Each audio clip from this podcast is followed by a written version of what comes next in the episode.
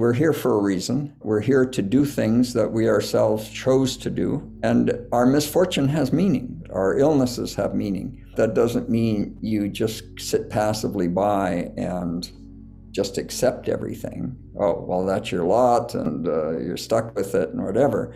It's given to you to allow you to transform it, to spin this straw into gold, to change your life. In today's busy world, how can we find the inspiration, knowledge, and energy to live a healthy and empowered life? If we balance and harmonize our mind, exercise our body, live according to the laws of nature, and connect to spirit, can we find a way to heal, become our authentic self, and live our purpose with love? I am your hostess, Amy Fournier, and welcome back to Awakening Aphrodite.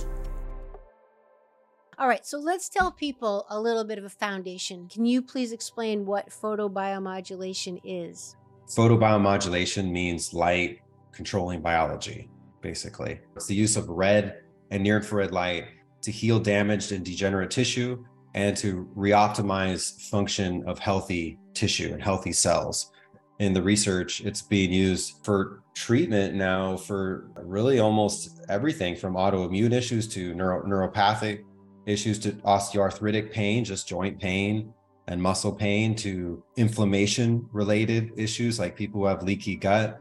Light therapy is an immune modulator. It makes your immune system work better. And so, all that to say that light is such a huge thing. It's not just a peripheral aspect of our lives, it's a central aspect of our lives that we, we really need to take seriously. So, what is good light then? It's very simply the light that we get in nature. So, all of that is called incandescent light. And that's what we use to power our sauna technology and our, our light therapy lamps. So the photon light is a light and heat therapy device. It is heating the cells locally uh, if you use it in a targeted fashion. But you can also just have it next to you like a firelight.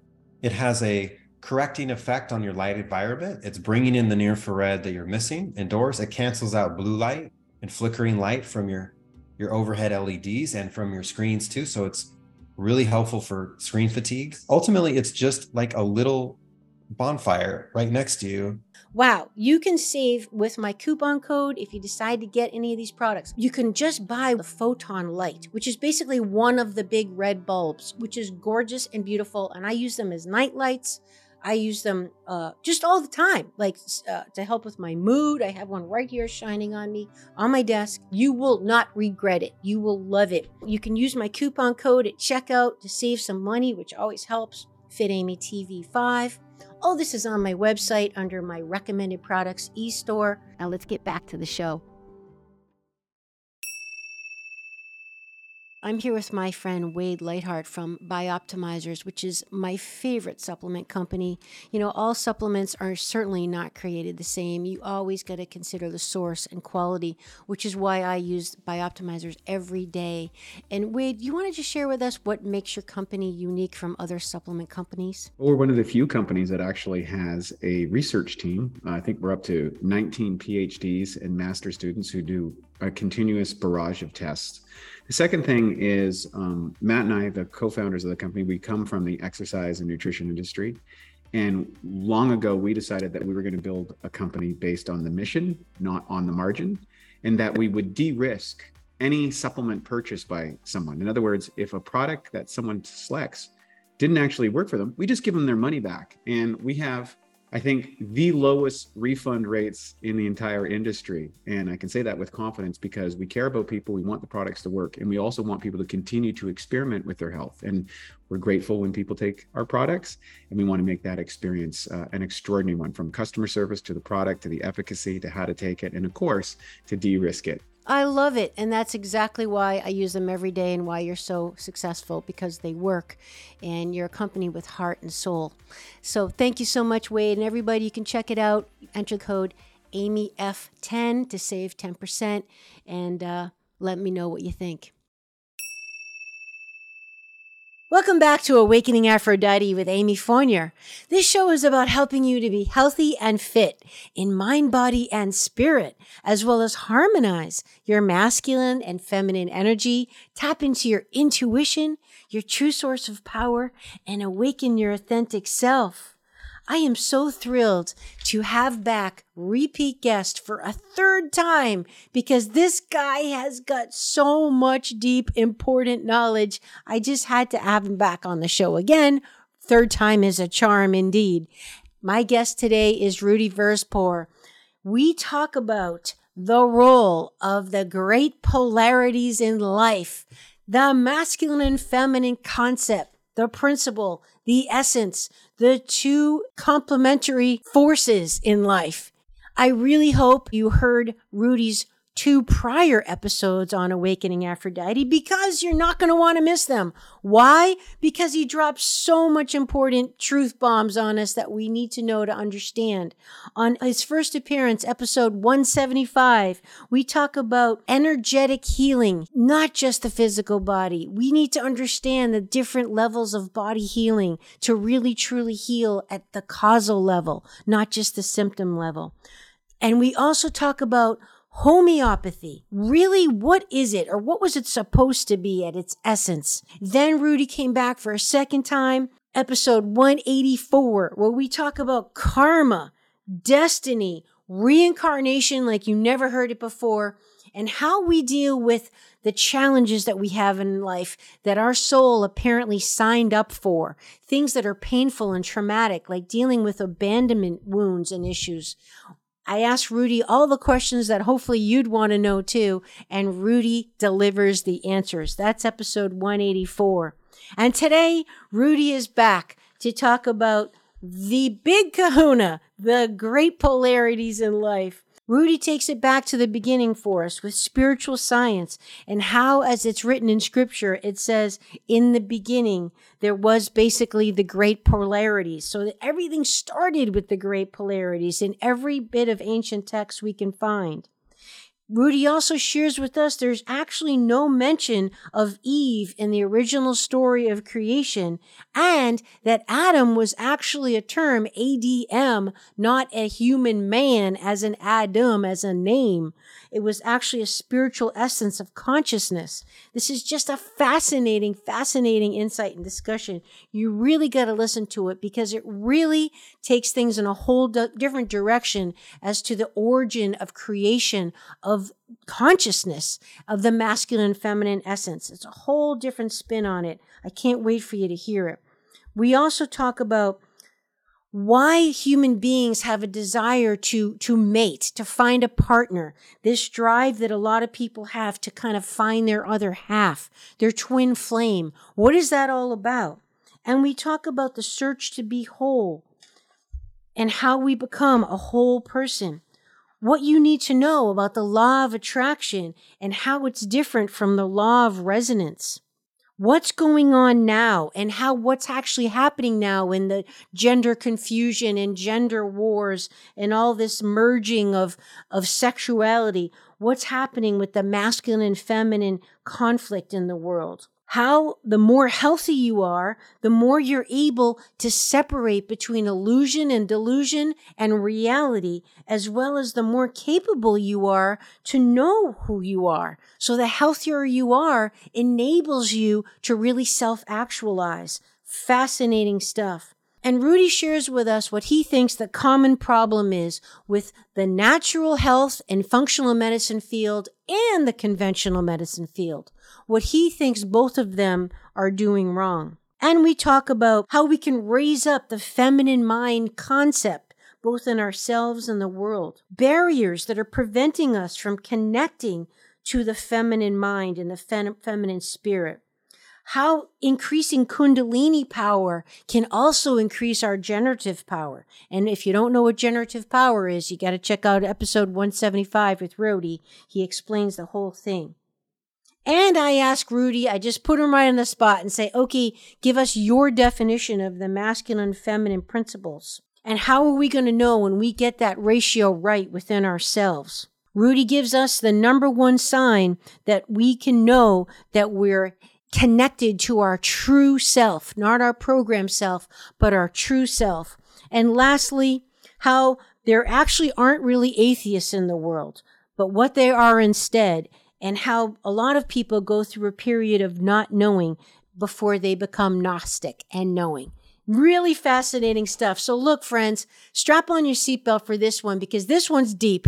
This one's really, really, really deep, but I know you're going to love it. I know you're going to appreciate it because that's what this show's about giving you stuff that you probably aren't exposed to in other avenue which i don't know for the life of me why not because it's there's really nothing more important. This is really explaining what it's all about to help us self-actualize and to tap into all of our being all of our layers all of our potential to be more empowered.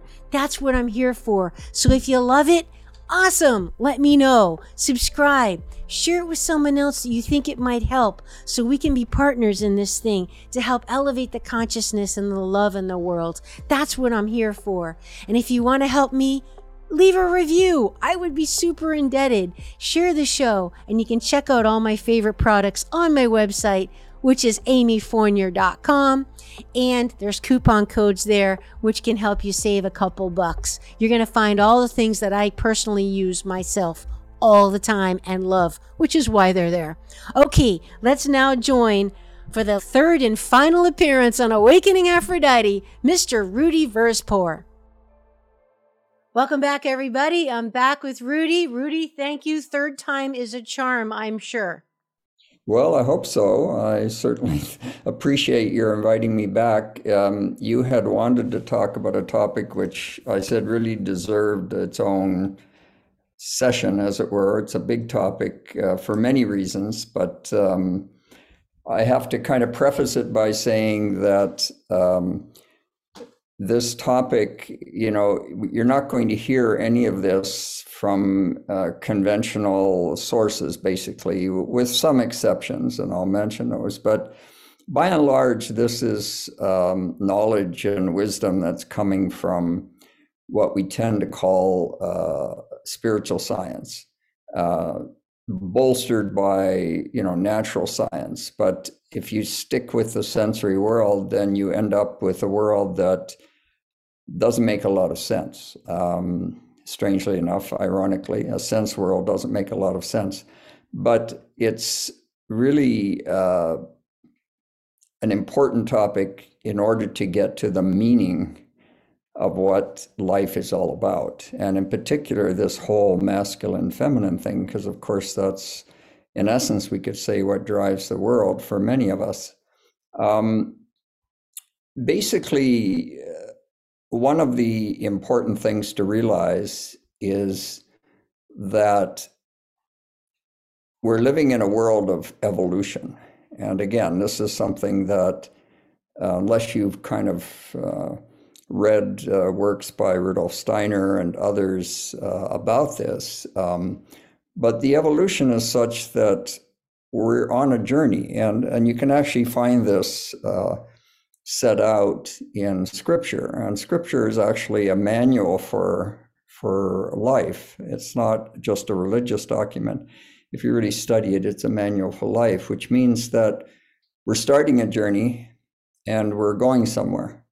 There is a purpose to this journey and everything that we're going to go through on this journey is laid out in in scripture if you can read it correctly. And we're told in the beginning in genesis because that's the first words in English, anyway, in Genesis, in the beginning. Um, that the world is consists of polarities. So heaven and earth, as it says, but it's really the expansive power and the compressive power, light and dark, um, uh, up and down, uh, masculine, feminine. All of that is built in from the very beginning because that's how the world works. Without polarities, nothing would move. You can't have electricity moving unless you have a positive negative pole. So the only way you have a world where things evolve is because you have polarities nighttime, daytime, beauty and ugliness, uh, you know, warmth and cold. We live in those polarities. So the big polarity um, that is mentioned in scripture is the so called masculine feminine one because it's tied into evolution in a very powerful way. One, with respect to our creative generative power, and two, with respect to our capacity to understand, to know. So that we could say that cognition and cohesion are really just different poles of the same issue. And it has to do with creation, with generation. So, in the beginning, we're told, and unfortunately, here we're up against a big problem because everybody knows the story of, so the seems, the story of Adam and Eve. And yet, the strangest thing is when I researched this and going back into the ancient uh, biblical Hebrew, um, I found a way to read the Hebrew. Um, there's no mention of Eve in uh, prior to the, uh, we could say, the being kicked out of the Garden of Eden. So where did this come from? Well, it's a long story, but the, the short of it is that Adam is not a guy. Adam is a unit of mind and consciousness. And it, we are told explicitly that God created them, and they were male and female, or masculine and feminine. So Adam, not a guy, is this mind unit of mind and consciousness that c- contains both the masculine and the feminine energy. This unit of mind and consciousness is what goes on this journey. Now, in order to go on this journey, it's a bit like a child that is born and lives in a family and everything's taken care of. But one day, as my mom used to tell me, one day I'm going to kick you out of here. I mean, she meant it nicely, but she was basically saying, you're going to be on your own. You're not going to live here forever.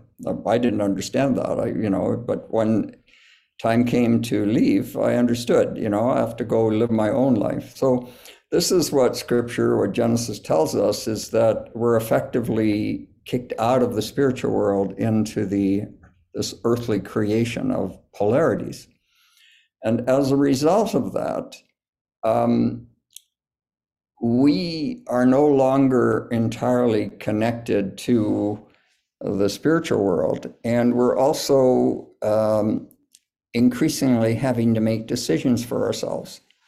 However, without something specifically happening, we would not have any ability to think for ourselves. And that has to do with our generative power. And so, this capacity for creation that exists in Adam had to be split. And so, this is the story of the creation of male and female in physical form.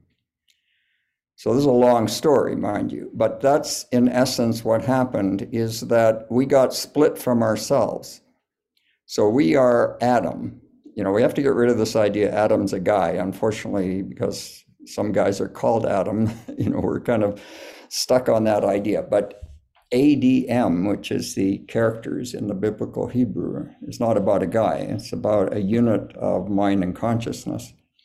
And this unit of mind and consciousness splits in order to have the capacity to think, in order to have the capacity to uh, experience the polaric world. So you're kicked out of the womb of the so called Garden of Eden. And we go on a journey, both parts of ourselves. So, this is why we have this tremendous need to find in any given incarnation, this tremendous need to find the other. We're always looking for the other. Now, if you are a physical female in this incarnation, you're looking for the physical male in this incarnation or the representation of it, because that other part of you is undertaking a journey and you're going to your paths are going to cross through all these incarnations at different levels depending on your degree of consciousness. And everybody that you meet is in any karmic significant way and we talked last time about karma um, is a representation of the other the other part of you that you're looking for You know, you've lost yourself and you're looking for yourself. So no wonder we often feel lost because we're not completely whole.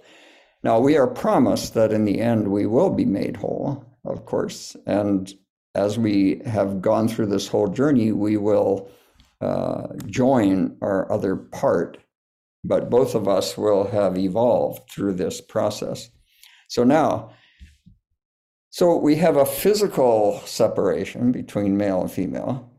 So that's what drives this um, this romantic story, you could say.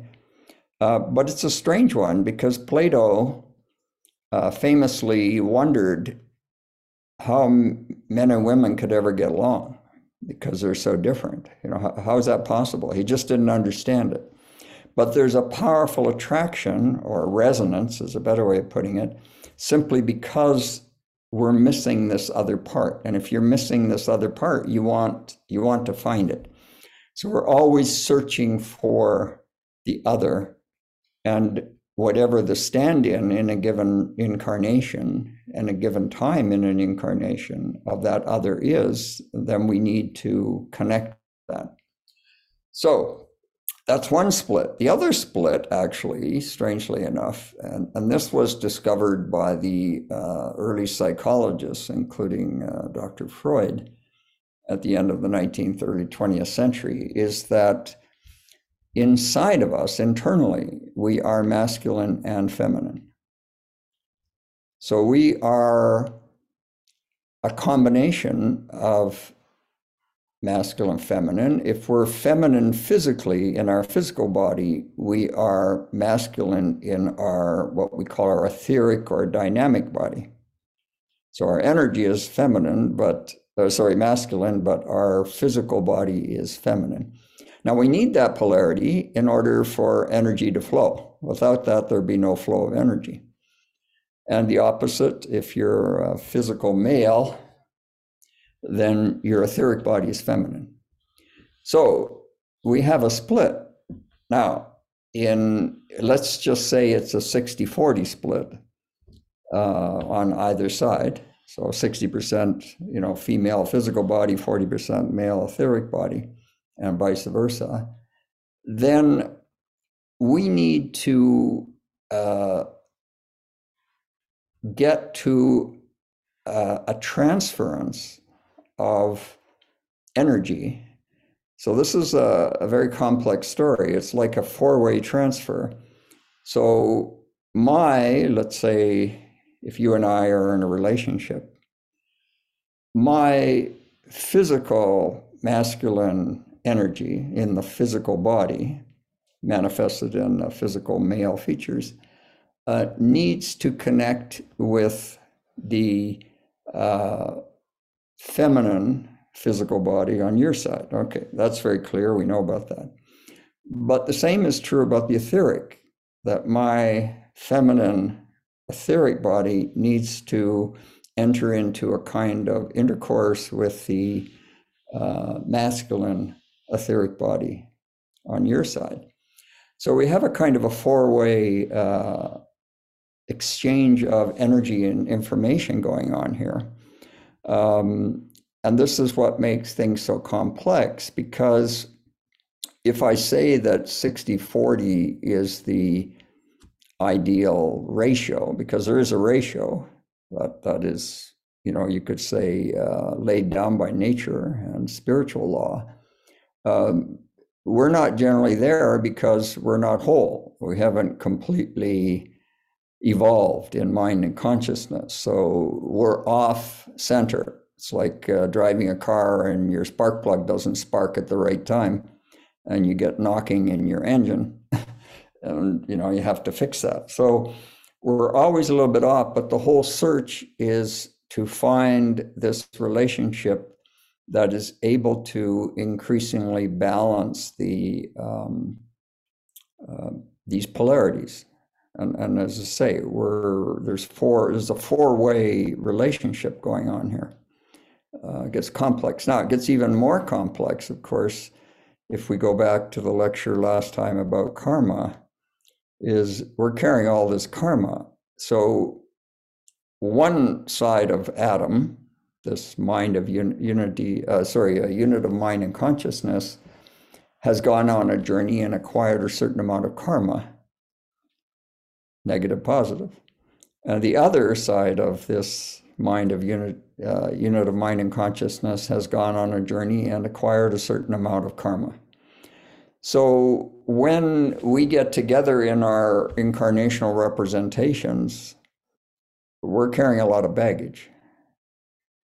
And we know that, you know, let's say you grow up in a certain family context and, uh, you know, on the wrong tracks, or let's say, or you know you grew up in a certain area and uh, you meet someone who's from another area and uh, let's say there's blood ties and feuds going on there. This all has to be settled and adjusted in a relationship. So the problem is is that we've been sold a story of romance that unfortunately is superficial so if you really want to understand the deeper story of romance, you need to study the mythical story of Tristan and Isolde. And uh, it's in a play form, it's in movie form, it's in uh, operatic form, I believe, but it's a it's an amazingly complex love story. So is Romeo and Juliet, Shakespeare's Romeo and Juliet. Why do we keep you know, reading it and putting it on and plays and, uh, and making movies of Romeo and Juliet, you think by now there'd be nothing more to say. It's because all truth and reality is incredibly complex. And every time you read Romeo and Juliet or watch a, a movie presentation of Romeo and Juliet, you get something else out of it. It's what Christ called the living waters. You can never thirst if you're drinking from the living waters. That is the truth. And so this is the real romantic story is how do these two parts of one entity, one unit, how do they uh, navigate this incredibly complex process of threading the needle, you could say? So we we can't view relationships as some kind of starry eyed, uh, live happily ever after. That's the kind of modern simplistic version. The deeper version is that all resonant relationships, and by resonant, I mean relationships that we're meant to have because the energy resonates. It's like, I just know I'm meant to be with that person. Now, that's not based on attraction. You know, we a lot of people talk about the law of attraction. Well, the law of attraction is about superficial things. We used to marry and still do in many ways for superficial outer appearances. This in scripture is called um, uh, mammon or glamour, you could say. You know, it's uh, it's either money, power, prestige, or you know, some material gain that's to be achieved by. So we had marriages of convenience. You know, it's you married because, the, especially the upper class, you married because, well, it was a good fit and socially it was desirable and the families would become more powerful. And now we supposedly got rid of that and now it's just about who you love. And this infuses all the movies, even historical movies. They're all talking about love. You should marry for love. Well, two or 300 years ago, nobody married for love. But that's what they talk about because that's what we resonate with. The problem, however, is that most of the time we're driven by the law of attraction because of our ego, our false ego. And so, well, he's so handsome and she's so beautiful. And, uh, you know, uh, she's got a wonderful body and he's a hulk of a man and uh, he has uh, sports cars and uh, a big job and he's an important person and uh, you feel good beside him or her. You know, we see this all the time, right? And this is the law of attraction. Now, the law of resonance has nothing to do with ego, has nothing to do with outer things. It has to do with karmically, I meant to be with this person. Now, meant to be with this person resonantly is such that you go beyond the outer appearances and you get into a soul quality. You get into an energetic quality that you could say is, a, in a sense, a love for the ages. You know, people, I used to know an older couple like this. Uh, they were in as love in their 80s as they, you know, were when they were younger. It's quite remarkable to see. But each relationship that is resonant consists of a polarity between consonance and dissonance. So consonance is the part we like. Oh, everything works well and we're happy and you know we're dancing together, we're not tripping over each other's feet. And dissonance is the product of the karma that everyone you come into contact with, as we discussed last time, is designed to bring something out in you that needs to be addressed. So if you have a truly resonant partner, they're going to call you on your BS, as they would say in the United States. Okay, they have a good BS meter. And a truly loving partner does that. And it's able to survive that because of the resonance. You're not offended. Your ego may be damaged and, uh, you know, the luster taken off but you're not offended deeply because the resonance is there. It's it's done out of love, not out of control or to demean someone or gain more status or you know all the ego vanity issues. So those kinds of relationships can be difficult, but they are the relationships you find in articles that um, try to explain why some couples can fight and stay together and other couples fight and they break up. And it's not that they fight, it's that they struggle through the dissonance. But if it's a resonant relationship, and resonance means it's a love relationship in the true sense, not, not a false, you know, superficial sense because that's what resonance means. Love and resonance are exactly the same word. Um, if it's a resonant relationship based on this love impulse that drives the universe, you know, the old saying, love makes the world go round, um, then it will withstand the dissonance and result in a greater consonance, a greater level of um, harmony, you could say. But also the the partners grow through this process. You grow in mind and consciousness, and so the the relationship is constantly reinventing itself, constantly creative, and in a in a sense co-creative. So that is the the big challenge. Now, um, the difficulty we face right now is that this whole concept of masculine and feminine is being challenged, you could say. Okay. So, what does this have to do with? Well, this has to do with the astral body. Okay, now the astral body is the body of emotion. It's kind of roughly equivalent to the soul. And the soul contains both masculine and feminine forces or qualities in there. And in the past, the harmony between the masculine and feminine qualities was held together by the higher spiritual forces that were guiding us. So, thousands of years ago, we were guided by higher spiritual forces. We didn't really think for ourselves. In fact, the concept of self didn't emerge until about four or five hundred years ago. Before there, there was no self. you were part of a family. You defined yourself by family, tribe, ethnicity, geography, whatever. Um, and but roughly around the time of the first scientific revolution uh, in the 1600s, 1500s, 1600s, um, this concept of self emerged.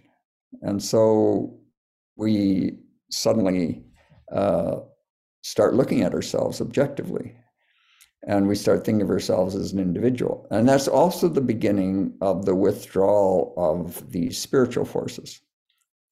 Why? Because just like as you become a teenager and get older, your parents start to withdraw all the things they do for you or demand or supply because they're trying to teach you if they're you to be independent. So and eventually they pull back, okay, you're on your own. Now, that doesn't mean they're gone. They're always there to a certain extent, but they, you now have to undertake the journey on your own that you can learn on your own because this is something you have to figure out for yourself. You can't depend on your parents your whole life, as it were. So, the conflict between the masculine and the feminine in the astral body at this time in our evolution is being opened up for transformation. And this is what in uh, Rudolf Steiner calls the um, transformation into the spirit self. So this is a, um, a transformation of the astral body into a higher functioning body, but as a result of our own efforts. Okay, we become more spiritual. And in the meantime, we have to figure this out for ourselves. So, what we get is a lot of confusion. And that's what you see around you. You know, and, and this confusion is um, part of the process of trying to figure out who we are. Before we were just, it was just given uh, either uh, culturally or biologically. Now, the biology is still there, but what's not there anymore is the uh, the soul feeling of gender.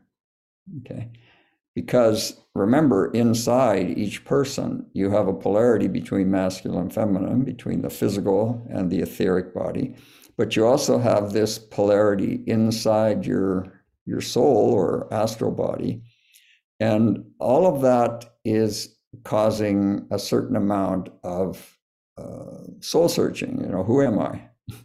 In terms of this you know masculine feminine polarity. Um, the problem we face of course is that there are this is a necessary process we have to go through, but the problem we face is that there are dark forces there that are trying to drive their own agenda, you could say, in terms of uh, where this should go. You know, so they're they're taking what necessarily has to happen and they're driving it in a certain direction. And part of that direction has to do with, uh, you could say, cutting us off from our higher spiritual uh, forces and our connection with the spiritual side. And you could say, kind of binding us a bit like the Matrix, um, you know, binding us to this uh, kind of false, uh, false living and uh, under the delusion that, you know, this is reality. And that's what we're up against is that these dark forces are driving this uh, for a particular, in a particular direction for a particular agenda.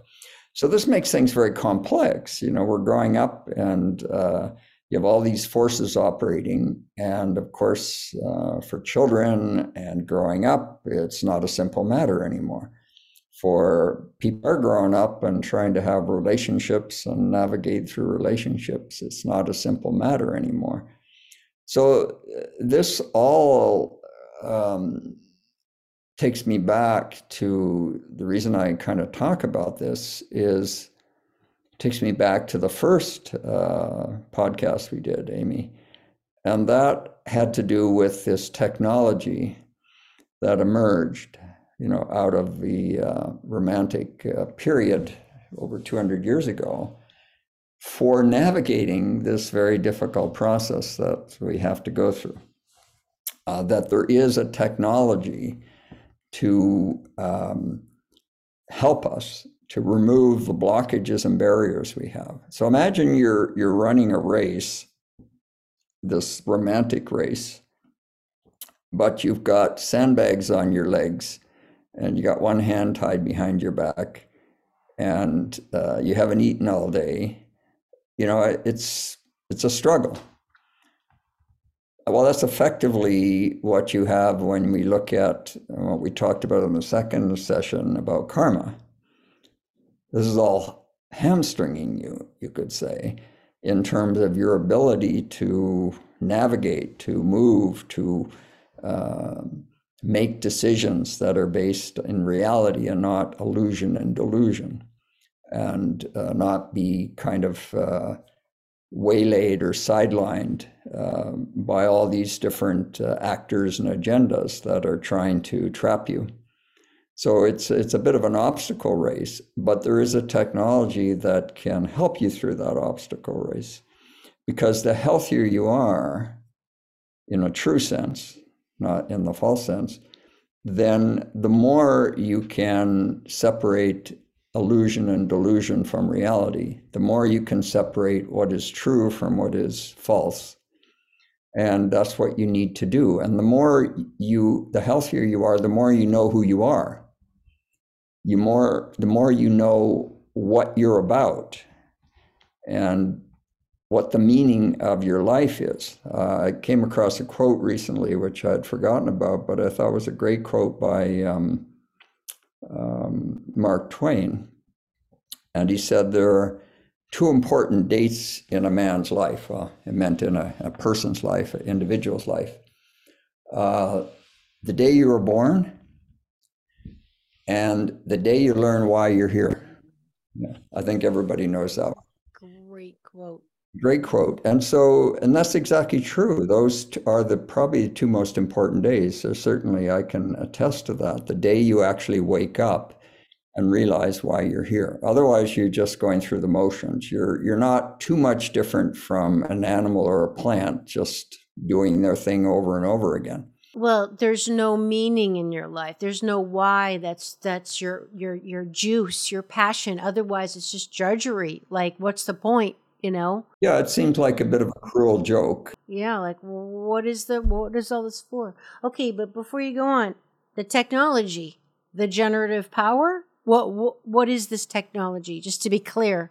Yes, absolutely. The technology has to do with the generative power in particular okay. because yeah. the the masculine feminine polarity relates to the generative power. This is our capacity to create of course, physically, a man or woman can create a child, so that's pretty obvious.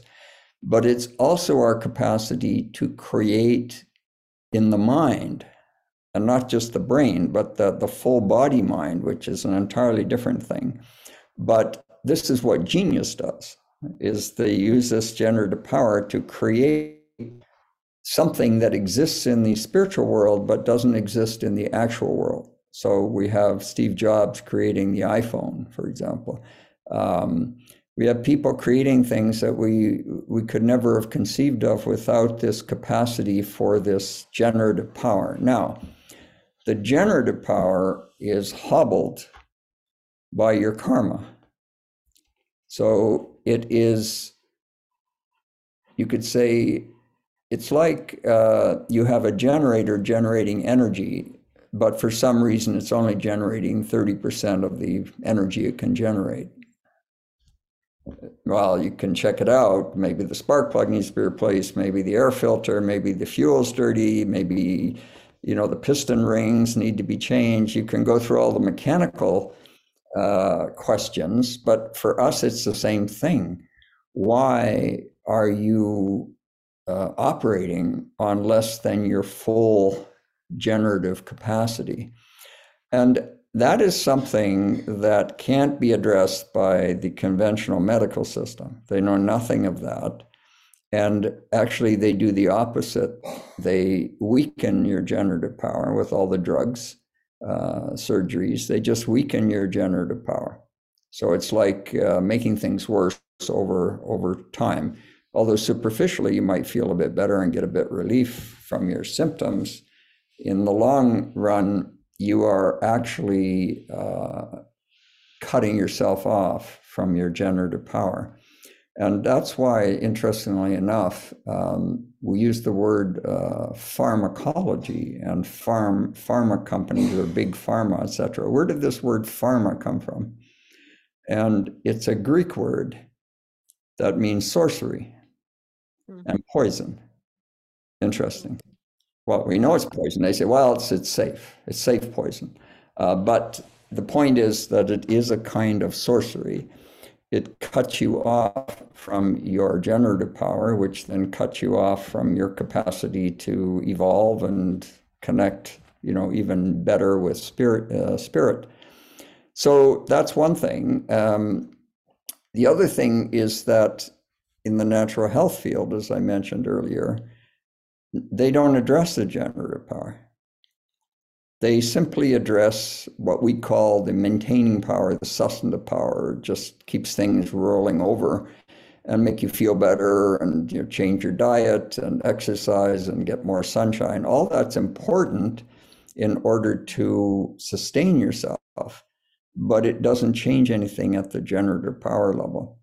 And so people are doing a lot of work in terms of once they wake up the day they wake up, as, as it were, they start doing a lot of work, exercise and change your diet. I'm not going to drink so much. I'm not going to smoke so much, and all the usual stuff. Uh, get rid of the Twinkies and uh, you know not eat so much chocolate cake.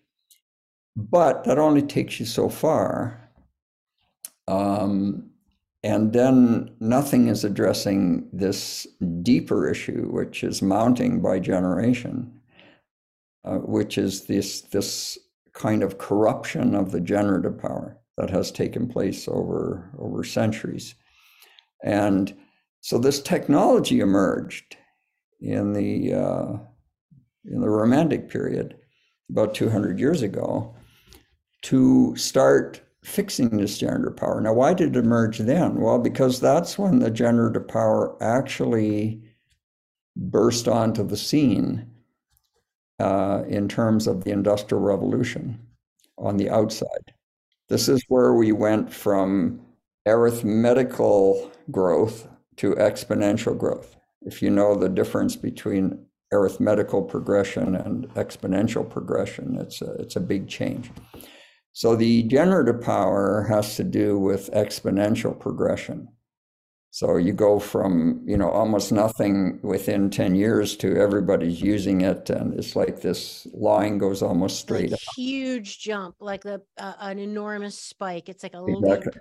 Yeah. Exactly. Mm-hmm. So yeah. in human in human terms, if we simply measure wealth, I studied this as a historian and economist the line is almost straight, flat, flat, flat, flat until about 1800s and it starts going up. And now it's almost a straight line up, despite wow. the fact that there's up and down in between, but yeah. overall over that length of time. So we're in a period of exponential growth because the generative power has basically been given to us, you could say, by the higher spiritual forces, been given to us to start working with, but it's hamstrung.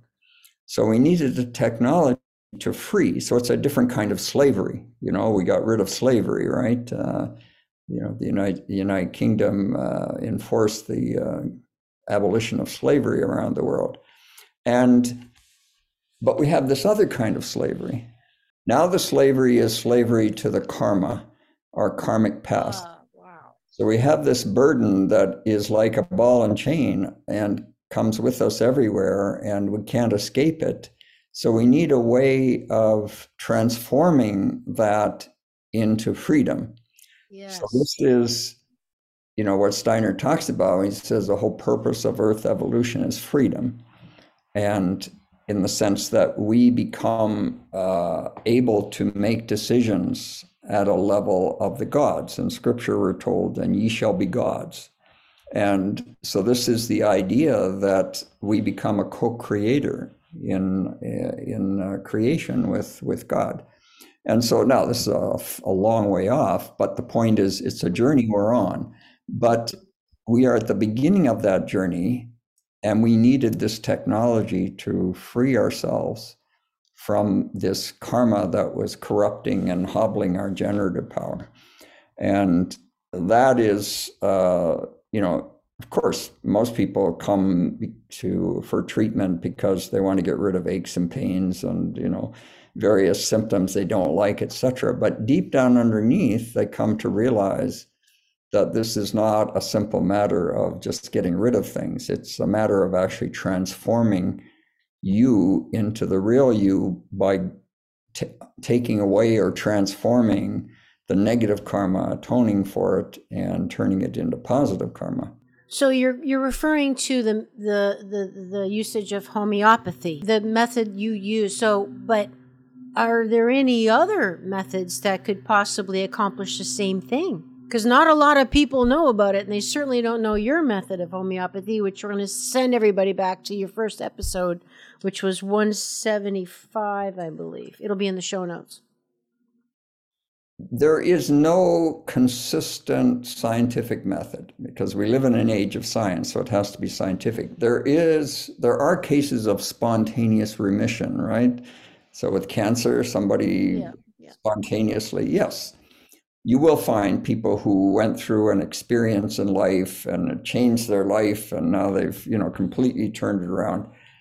But these are what um, a friend of mine called white buffalo cases. You know, how many white buffalo are there compared to all the other buffalo out there? So it's not that they don't exist, but there's no certain way. It's like winning the lottery. Well, what are your chances of winning the lottery? Yeah, there's no systemic method.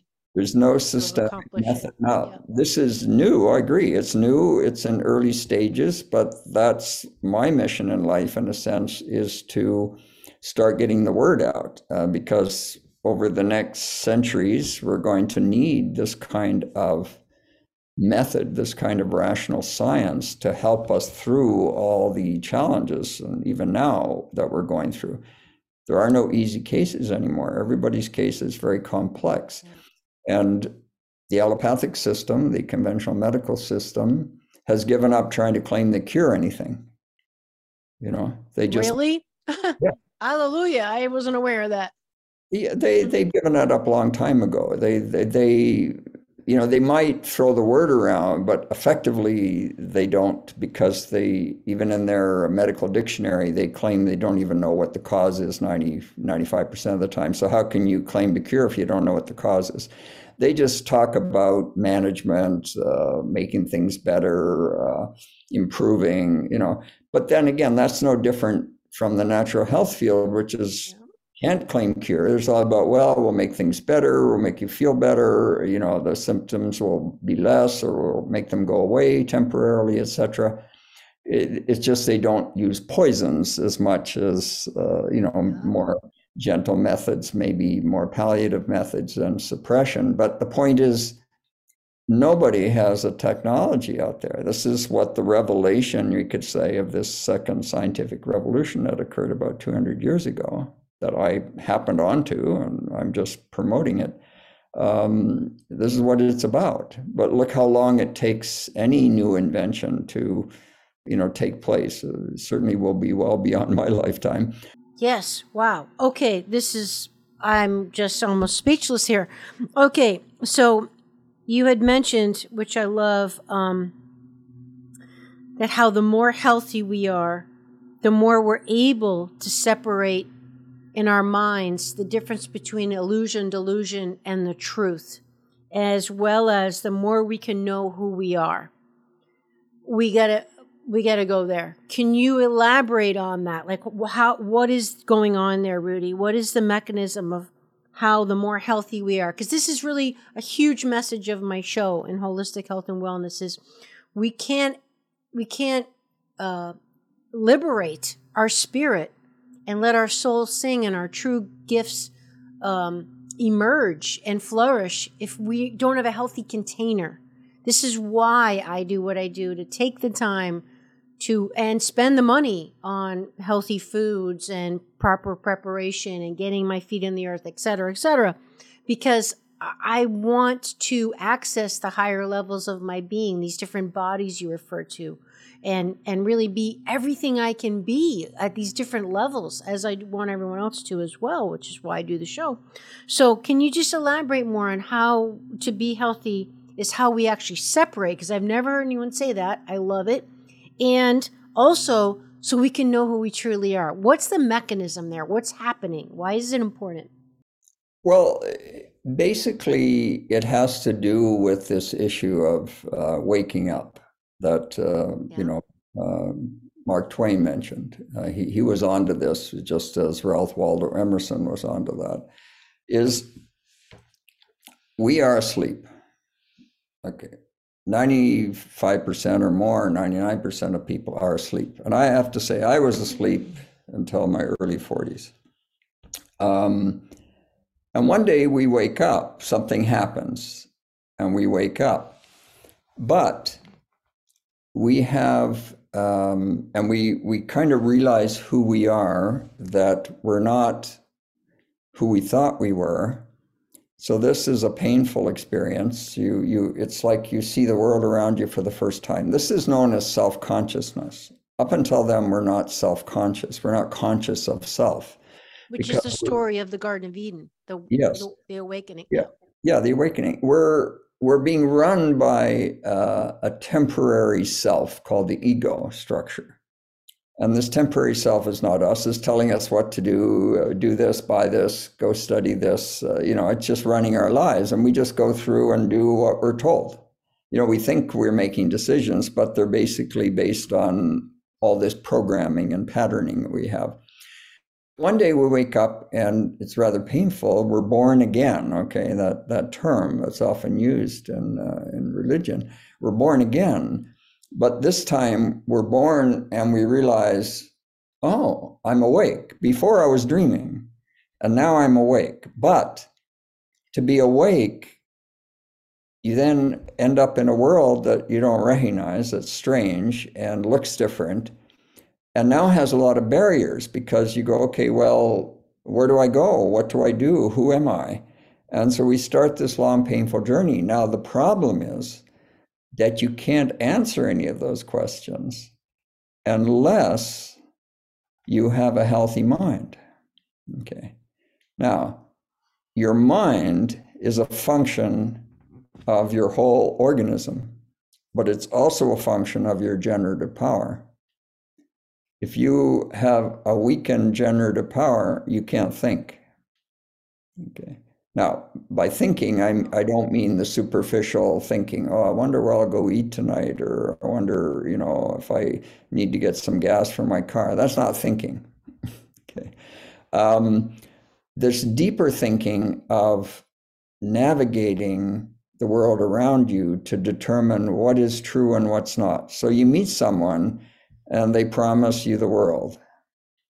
Now, are they BSing you or are they real or do they have an agenda? You know, we have all these problems. Uh, you, you, get a job. Uh, well, is that what I really want? Uh, is, is this ethical? You know, we go through all these questions and we don't have a good way of knowing because it's a, it's a function of mind, knowledge. We don't have a good way of knowing what is true and what's not until we unify and reintegrate our mind.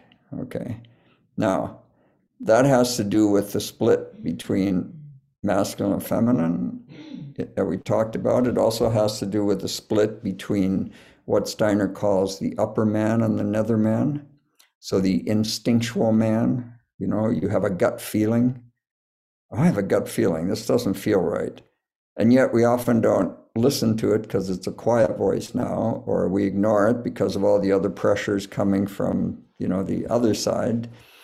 And the upper man, which is more the intellect, you know, uh, well, I don't know if I should do this. Well, are all the pros and these are all the cons. I've written them all down. And, and we tried to decide based on that. Well, that's the intellect going it alone. It's very abstract. It's, uh, subject to delusion and illusion very easily. You need to integrate those two powerfully. And when you do, you have what in Greek would be called um, noetic ideation. And noetic ideation is a capacity to see reality and a capacity to discern truth. And we've lost that. And this is uh, ancient wisdom knowledge. You know, people just knew. My mother was like that. She could tell if you were BSing, she could tell if you were a good or bad person right away, you know, but she didn't know why. She just knew. But that's that own ancient wisdom. Now, that is what we call the Sophia. This is the Greek term for wisdom is Sophia. So, this feminine capacity needs to be raised up into a modern form and connect with the intellectual mind, the rational mind, which is called the logos. And you put those two together and you have one mind. This in Greek is called uh. And it means we're of one mind. And, and yet we go around saying, well, I'm of two minds on this. You know, well, should I, shouldn't I? I'm of two minds whether I should marry this person or not. Well, why are you of two minds? Or because ambivalent. You're ambivalent, but there's yes. this split. It's not just an expression. Oh. There's this split between your intellectual mind and your wisdom mind. Okay. And so this has to be put together. And the only way that can be put together is through this technology, you could say, um, of removing the barriers to them getting together. So you mentioned we need to raise up the feminine. Okay, can any any thoughts on how literally how like just for the audience and those of us who, you know, this is news to like how, how do we do this Rudi how do we what does that look like to you raising up the feminine in a practical well the life? feminine mind the feminine okay mind. okay so the feminine mind concept yes well okay. the, the feminine mind is always trying to connect with the masculine mind. Uh, you don't have to do anything. It's like they're always trying to find each other. However, there are barriers in the way. So it's like they're always passing each other, you know, in night and, and not seeing each other. Um, if you remove those barriers, they reconnect. There's nothing magic about it. It just happens. It's a natural law. They're always seeking to connect. What would be examples of some barriers that we can relate to? Well, the barriers would be uh, if you had a trauma in childhood, if you got a vaccination or a series of vaccinations, if you had accidents and surgeries and took drugs, those all create barriers to your generative power to this capacity of the feminine mind to connect, rise up and connect, and the masculine mind to come down and connect. And it keeps them separated. And then, of course, we add in all the inherited karma um, that is blocking the generative power. And, well, they don't get together. So, so if you remove those barriers, which is a bit of a journey, you know, it's what's often referred to as the hero's journey or the heroine's journey. Um, then they can be reunited and they can start uh, connecting with the spiritual world, which is real. Like the world around us, as the ancient Indians said, is Maya. It's simply the outer appearances of reality. It's not reality itself. You know, like if I'm looking at a piano, like I'm looking at right now, I have one here. Um, piano's real. I can play music on it. It's not that it's an illusion. It's just that it's the semblance of something real. So everything that makes up the piano is spiritual in nature. It's just been frozen into matter, as it were. Okay, but wow, everything in the material world is a frozen form of you know, cosmic energy, spiritual energy. So you start to connect with that reality. And this is where you get genius. This is where Einstein comes up with his, you know, theorems, and and uh, Newton, and uh, and uh, the genius composers and writers and inventors, is because they can connect with this this etheric, this this uh, real world of archetypes that Plato talks about, not just looking at everything you see. And mm-hmm. it's like uh, Hamlet's mother, you know, she um, she says because um, she can't see the ghost that uh, Hamlet sees, and she says, "Well, but I see everything there is." So, well, you don't see everything there is. You only see everything that you can see from a sensory perspective.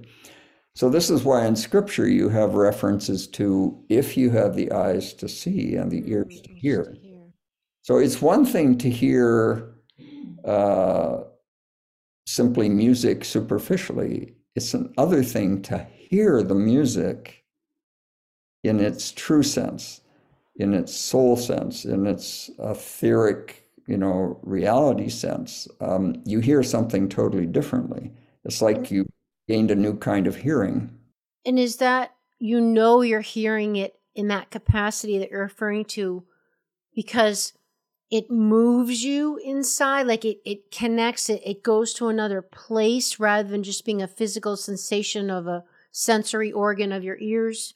It resonates. Yeah, okay. Resonates with an organ that uh, Goethe called the Gemüt, which is a, a, an old German term for the, the gut, the solar plexus. Yeah. Um, and you just know it's true. Yep. And it's not a matter of, you know, I'm guessing or I think or whatever. It's a solid knowing, but that can be raised to a scientific level, actually. Um, but the point is, it's a kind of knowing that is not available for people who are just operating out of their brain or just looking at the outside world of appearances. And so yeah. the Goethean science is all about how you can know things. Um, like all the things I talk about, you say, well, you're just making those up. But no, I know them. They, they resonate very deeply. And I can do things with that knowledge, like in scripture says, by their fruit shall you know them. So I can do things with that knowledge that are real. Well, like well, I can heal people. I can remove yep. barriers and blockages. I can make things go away that supposedly are not is not possible. Yeah. And you know, this is to someone who doesn't see or hear in that way, it's it's like magic. No, there's no magic involved. It's all natural law or spiritual law. But the point is, it's a different world. It's it, and, and unless you're there, it's a bit like um, people who have near-death experiences. They know, and I can say, "Well, you made it up. It didn't really happen. You were imagining it." It doesn't bother them because they know. It doesn't bother me if people don't accept this or think it's nonsense because I know, and that's all I need. I, am not trying to convince anyone. I'm just passing mm-hmm. on what I know. But the the good news is actually you can do work with it. You can actually do things with this knowledge. It's not just something fanciful you make up and then, well, what do you do with that? That the, the real magic is in the conventional medical side, where they give you a diagnosis, but then they can't do anything about it you know you have uh, you know some condition and they give it a fancy name chronic fatigue syndrome you know in my case. Okay so now that what are you going to do to help me? Well, we don't know. We have nothing for you. Mm-hmm. go see a psychiatrist or something. And so that's not real is it? That that term chronic everybody thinks oh chronic fatigue. Yeah that's that's accurate because i'm chronically fatigued. So wow that's really great but it's nonsense. It's an illusion, a delusion. You can't do anything with that knowledge. It doesn't take you anywhere. So. So, are there other options, Rudi, for us to increase our generative power on our own, or do we have to uh, use uh, the the method of homeopathy like you use? Well, there are ways of increasing the power up to a point. Um, so, for example, uh, you can find lots of books on um, uh, the use of the, the uh, working with the Kundalini uh, power, which is really just another term for generative power. So, how to increase the Kundalini, how to not dissipate or you know damage the Kundalini energy, um, etc. Um, there are ways of um, and again, this is only for people who again are awake to a certain degree. Is is every sexual relationship you have can either enhance or damage your um, your generative power. So if it's resonant, it's going to enhance. If it's purely by the law of attraction, it's going to damage, and uh, you dissipate that energy. Doesn't add anything. So those are all things and choices we can make. The problem is, is that people may know that, but because of the the blockages that they have, they're not able to act on that. It's like, okay, I know I should stop smoking, but you can't. Or I know I should stop, you know, engaging in promiscuity, but I can't. So this is the dilemma they face. And so then you really need, beyond that point, you need some approach, consistent, you know, medical approach that uh, removes these blockages so that you can actually do what you say you you want to do. Okay, so for back at the beginning when you mentioned how actually in scripture it was it was written or said or whatever the proper term is that it, it, there was the unity there was the one there wasn't a, a gender created before another gender uh, etc and that whole can of worms that goes with that concept yes and so our lives then therefore are pretty much all about making ourselves whole and finding that other second half of our very selves. Is there a way we can do that, Rudi? Make ourselves whole, find our other half without another human being? Is it literally have to be another person? Like, can we do this on our own to make ourselves whole? Well, it doesn't always have to be with another person simply because you can go through phases of your life where you're working on other aspects of the resonance. You know, you're working on uh, your lessons, you're working on your relationship with the spiritual powers, you're working on your relationship with the earth. You know, there's such a thing as uh, geographic resonance. You know, you're meant to be in certain places and not in other places, etc. So you can be working on a lot of things. Doesn't mean you constantly have to be in a relationship, but to the extent that you're at a certain point in your journey that you need to reconnect with your other, that other is going to show up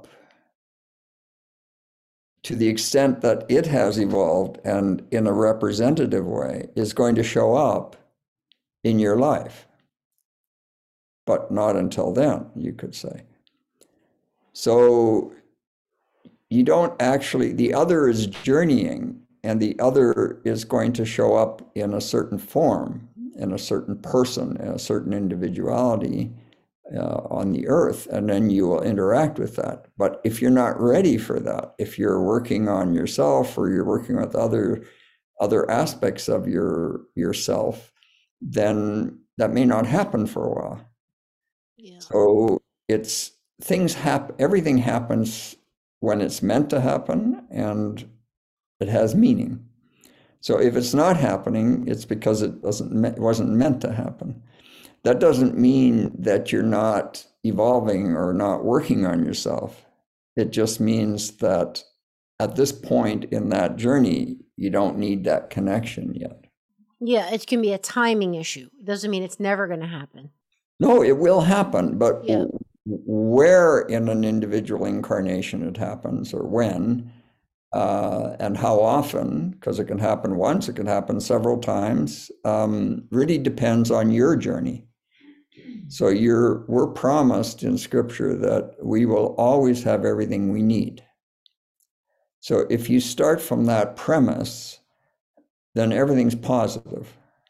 Oh, I have everything I need. Now, of course, that takes us to the discussion we had earlier about, you know, why do we get sick? Why do we have illness? Because that's what you need in order to wake you up.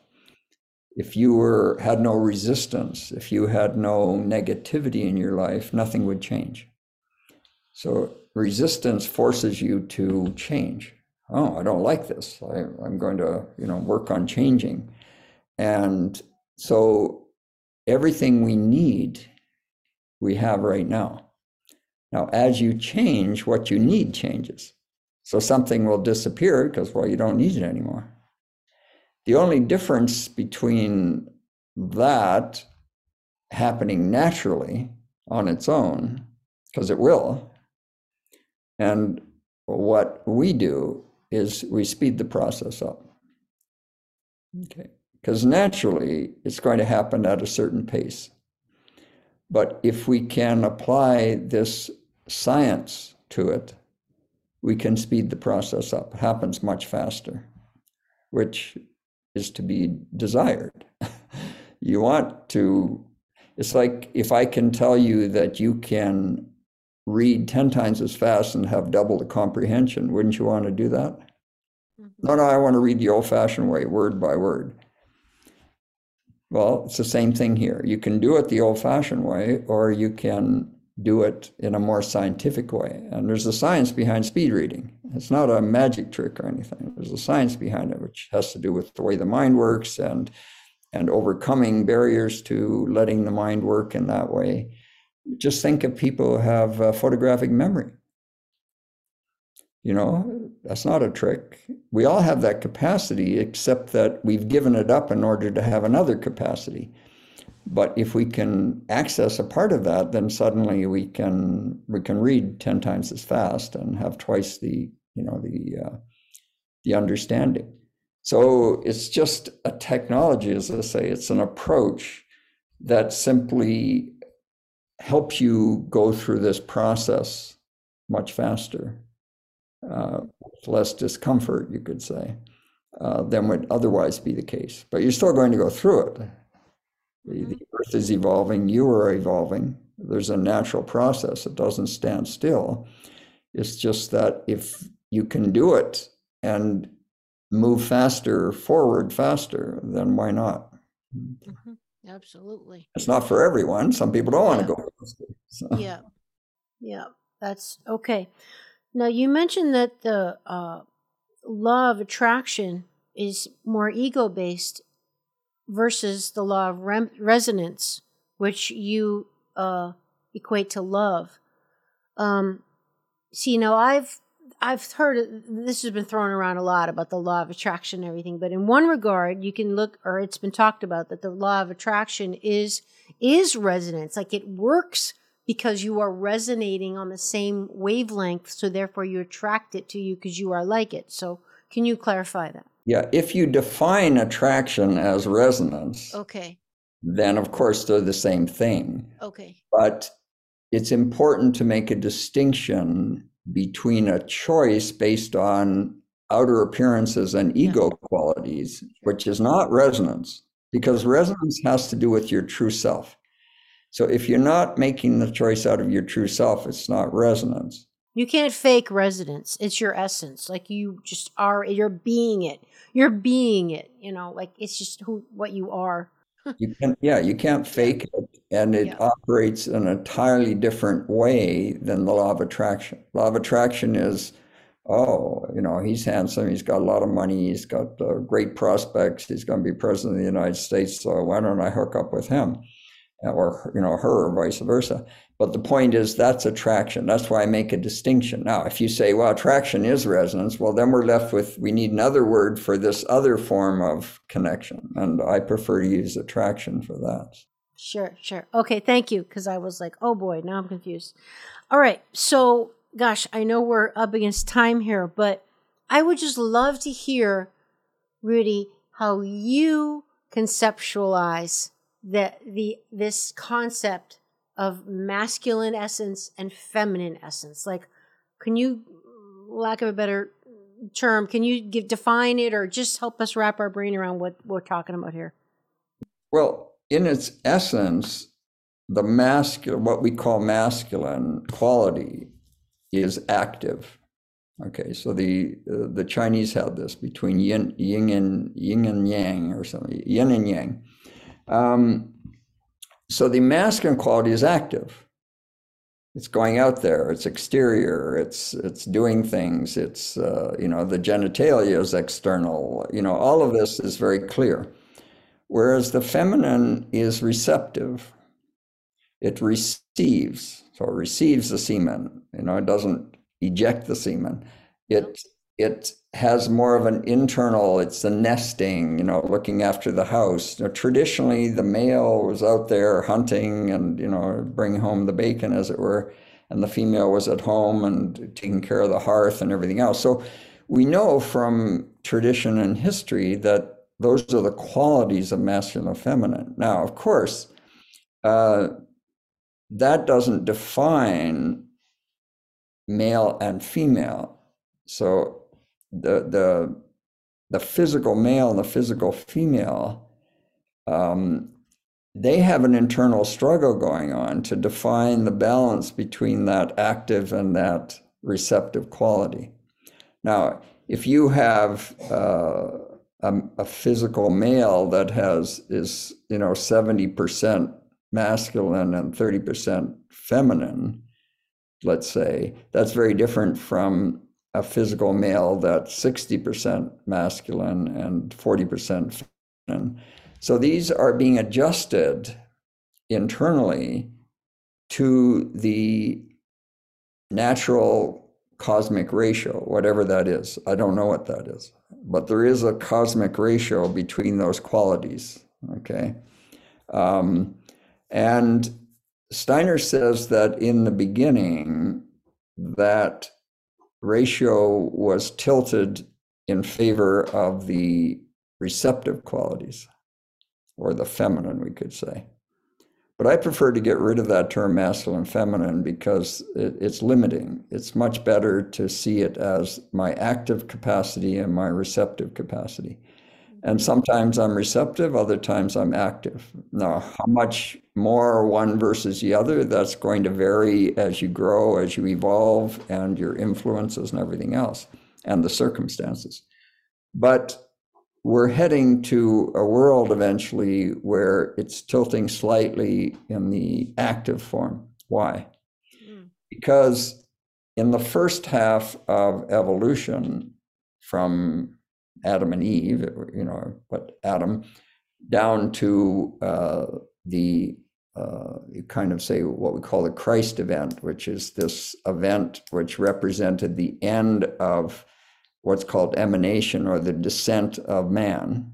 Okay, what what uh, Darwin called the descent of man. So we're descending, descending into materiality from spirit, the spirit world down into the material world.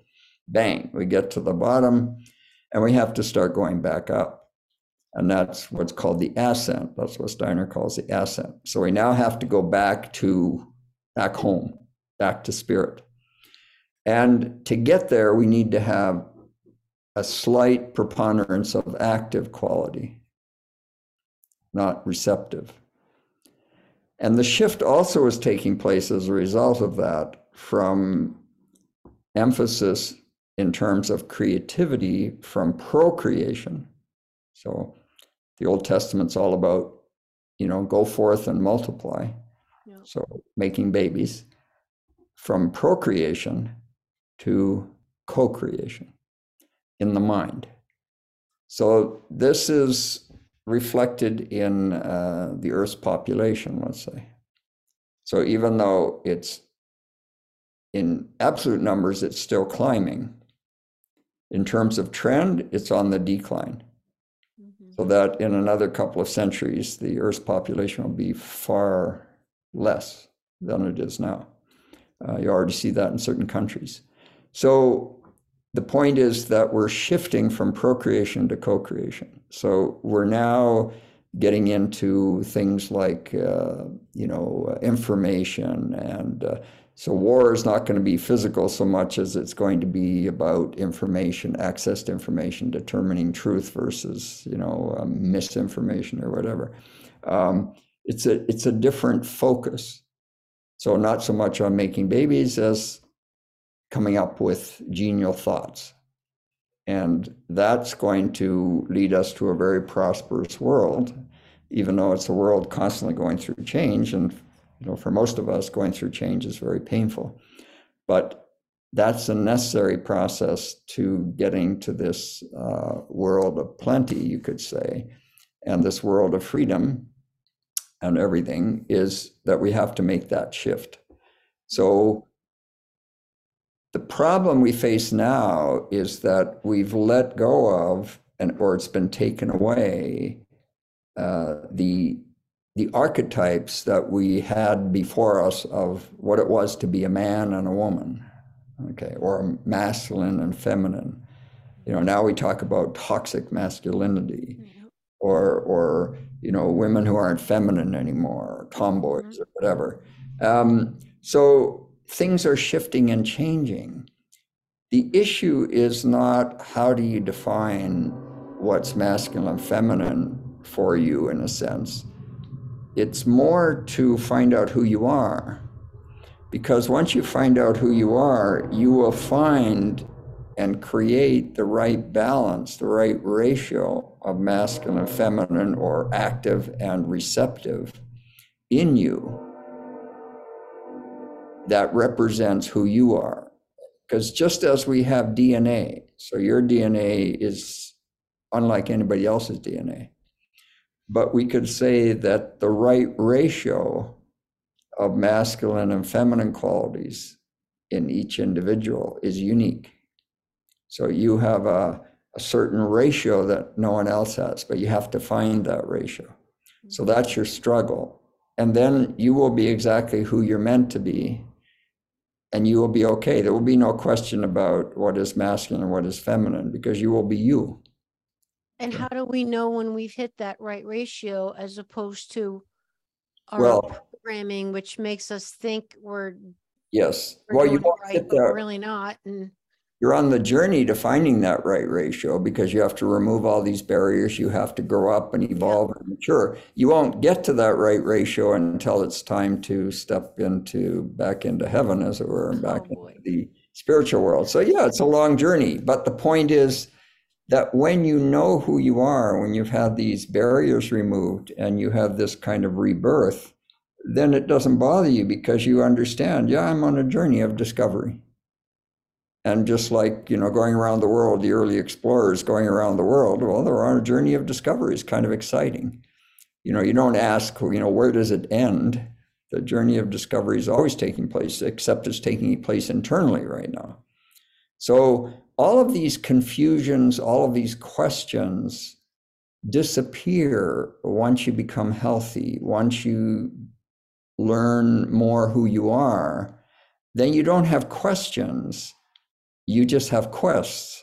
and you're living, you're living more rather than, to me, I hear what I hear you saying is rather than striving. So this basically is like so much for goal setting. Like, you know what I mean? You're not trying to look so focused on the result. And this has been a hard lesson for me is that, you know, the whole enjoy the journey message that we hear is that you're you're living you're not fo- you're, you're being you're in fully present in the moment as opposed to striving and anticipating what's coming next and what's next and what do, what do i got to do and what so this is a whole different shift There's nothing wrong with thinking about tomorrow Yeah, or but i mean from now like whatever. you know But worrying about it, uh, scripture says, you know, the, the, the, the troubles of today are sufficient unto the day. Like, you know, you don't need to start. I had a, a mother in law at one point who said, I have to start worrying about what I'm going to worry about tomorrow. And this gonna get a jump on it yeah, but this is the, the problem is that wow you, you, you start to simply act because you know kind of what life is about, you know kind of where you're going, you don't know all the details. So you just start working on that path and you take this step, then you take the next step and you trust. And that's, you know, again, a, a quality of being in your true self. You trust the process because you know it has meaning. It's not a random, oh, God knows what's going to happen tomorrow. Now, you don't know what's going to happen tomorrow, but you do know that what does happen tomorrow is what you need. And so you accept it. Oh, well, you know, if you'd asked me, I would have said, no, I don't want this. That's true. You don't want it. But, you know, you could say your true self and your inner wisdom knows, no, this is what you need. You, you need to go and do this, or you need to experience this. And so then, you know, you, you have your moments of doubt and worry and, and, oh, I don't know if I can handle this. But there's meaning to it. You you can bear something when there's a deeper meaning, as opposed to just you know random things happening and God knows you know you you lose all sense of bearings. You have no sense of grounding, no sense of meaning. You see, this is why I don't know how atheists can exist because you've without a sense of that grounded, you can't trust because everything's random, nothing has meaning. I mean, I don't know. I'm not an atheist. I guess I'm, I shouldn't speak about it, but to me, it's just so much of the adversity in life and the struggles and the.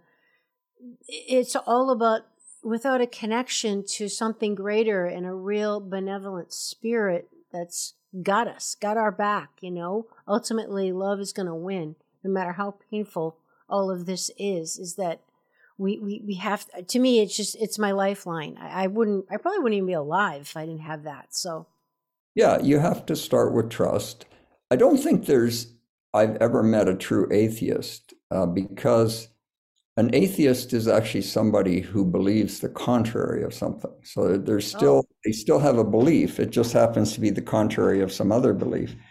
And the other thing is there it, it's not so much that the atheism is the problem. The problem is if you're a materialist, if you're a materialist, then you're totally disconnected from anything beyond the material world. And that's really what most people are. They're materialists. Now, materialists are often atheists because they simply believe the opposite of, well, there is no God. But that's still a belief because you can't prove that.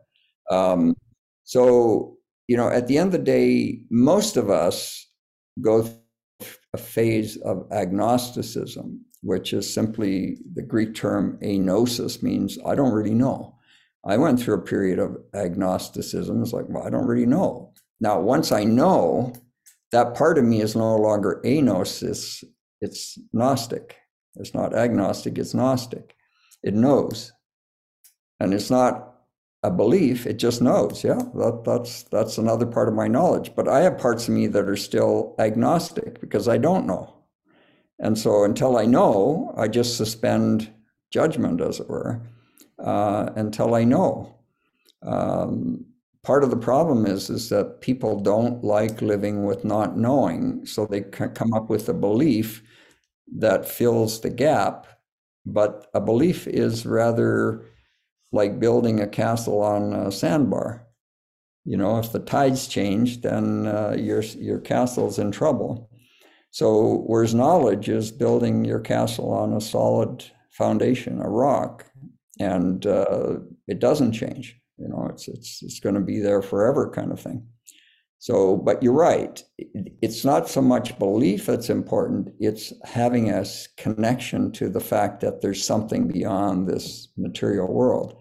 And if you have that, that is enough to give you an opening into connecting to that world if you give that up, well, then you're just you're just lost in this rather meaningless um, chance world of chance, and, and, nothing has any meaning, and uh, you know whatever happens is just as um, meaningless as you know something else, and it's a that's a world of despair, basically.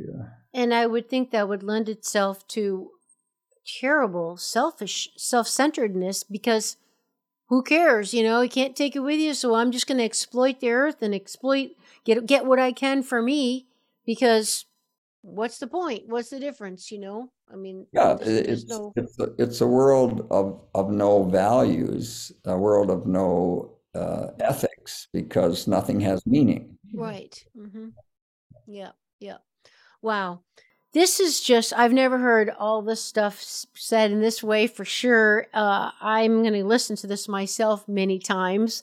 I can imagine everybody's uh, if they're listening on uh, headphones they just got blown off because this is really uh, revolutionary for me. And um, are there any final thoughts Rudi that just that would help you feel like to help people really understand what your main the main points you wanted to get across today. Anything you want to underscore clarify uh, at all?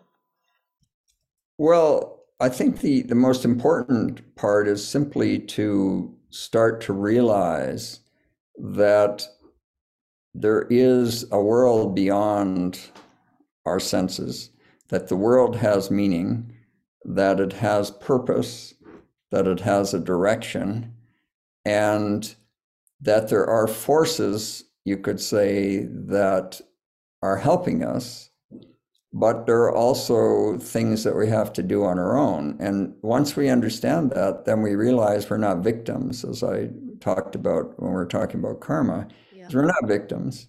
We, we, we're here for a reason. Uh, we're here to do things that we ourselves chose to do. As Shakespeare said, we're the author of our own misfortune. And our misfortune has meaning, like there's a purpose to it. Our illnesses have meaning. Now, having said that, that doesn't mean you just sit passively by and just accept everything. Oh, well, that's your lot and uh, you're stuck with it and whatever. It's given to you to allow you to transform it, to spin this straw into gold, to change your life. That's what the, the term um, metanoia, which is often erroneously translated as repent, which is kind of a moralistic idea. But the term metanoia in, in Greek simply means change your state of mind. If you change your state of mind, then you change the world around you and different things happen. So you have all the power in you to start making these changes.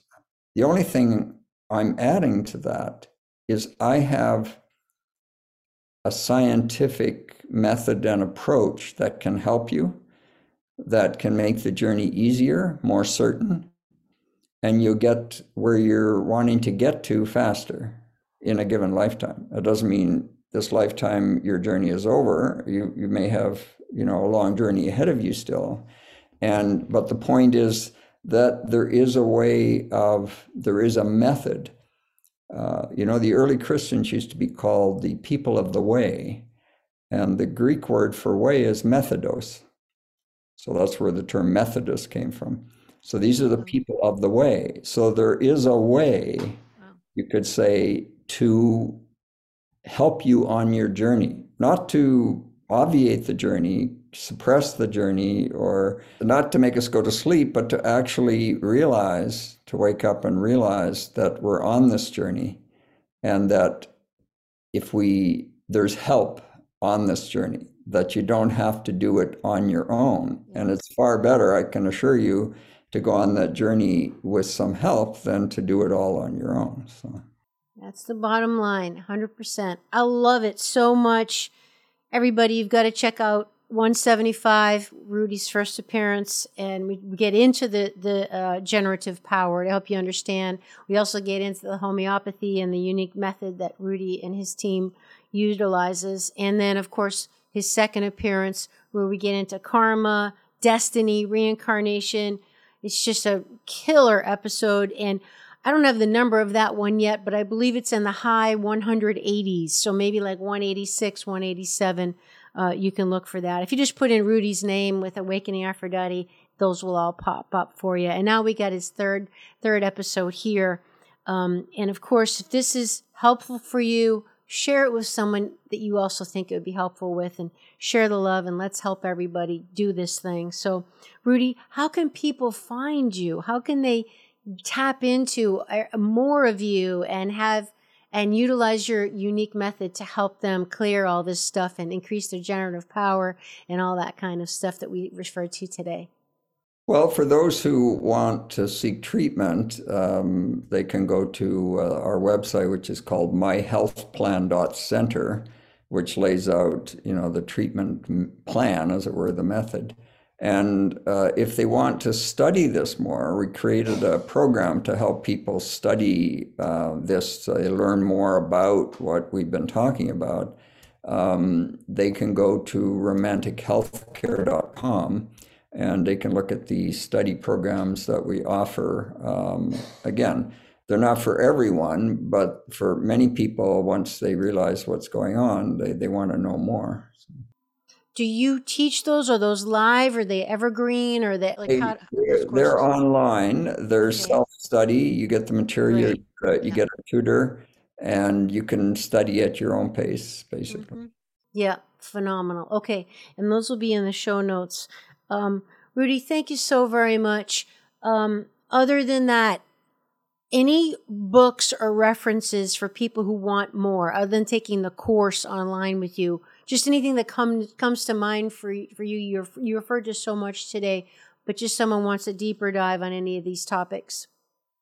Well, I, I published two books that you can find on Amazon uh, on the history of romantic science or romantic medicine. Great. Just search under my name and history of romantic or something. Mm-hmm. And then any um, anybody he wants to know more about the spiritual law side of things is to uh, read Rudolf Steiner's works. And there's an excellent uh, website, uh, rsarchives.org, I think, uh, which is all of Rudolf Steiner's lectures and uh, many of his books and things are all available online. It's a massive journey. That's why I created the course to kind of orient you in it and then you can go off and study it more. But you know some people if they like to dive in and just on their own uh, they can certainly spend a lifetime reading in there so. So your course kind of does the legwork for us and kind of outlines it puts it together does it the heavy lifting. the, yeah it creates the foundation so you can orient yourself better and then go off and do more study on your own well, it looks like I'm going to have to add another course to my list. that sounds phenomenal. I really am truly blown away. This is just so incredibly deep, powerful, important, and unfortunately not very well known. But we're trying to change that, aren't we? it it people uh, those who need to find out and will find out when it's available so i don't control that i just put it out there and leave the rest to the universe basically so Oh, amen. Same here. Rudi, thank you so much for being on Awakening Aphrodite. Everybody, thanks for joining us with this journey today. And uh, we all look forward to being together again. Thanks again, Rudi. Take care. Thank you for having me. Okay. Bye, everybody. See you next time.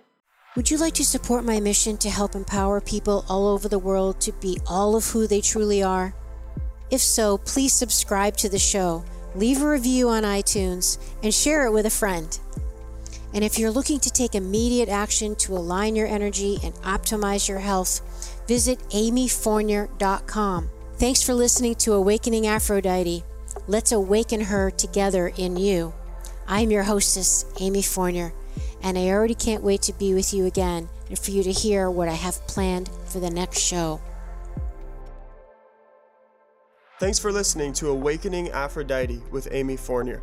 To learn more about Amy, check out her website, amyfournier.com. That's A M Y F O U R N I E R.com.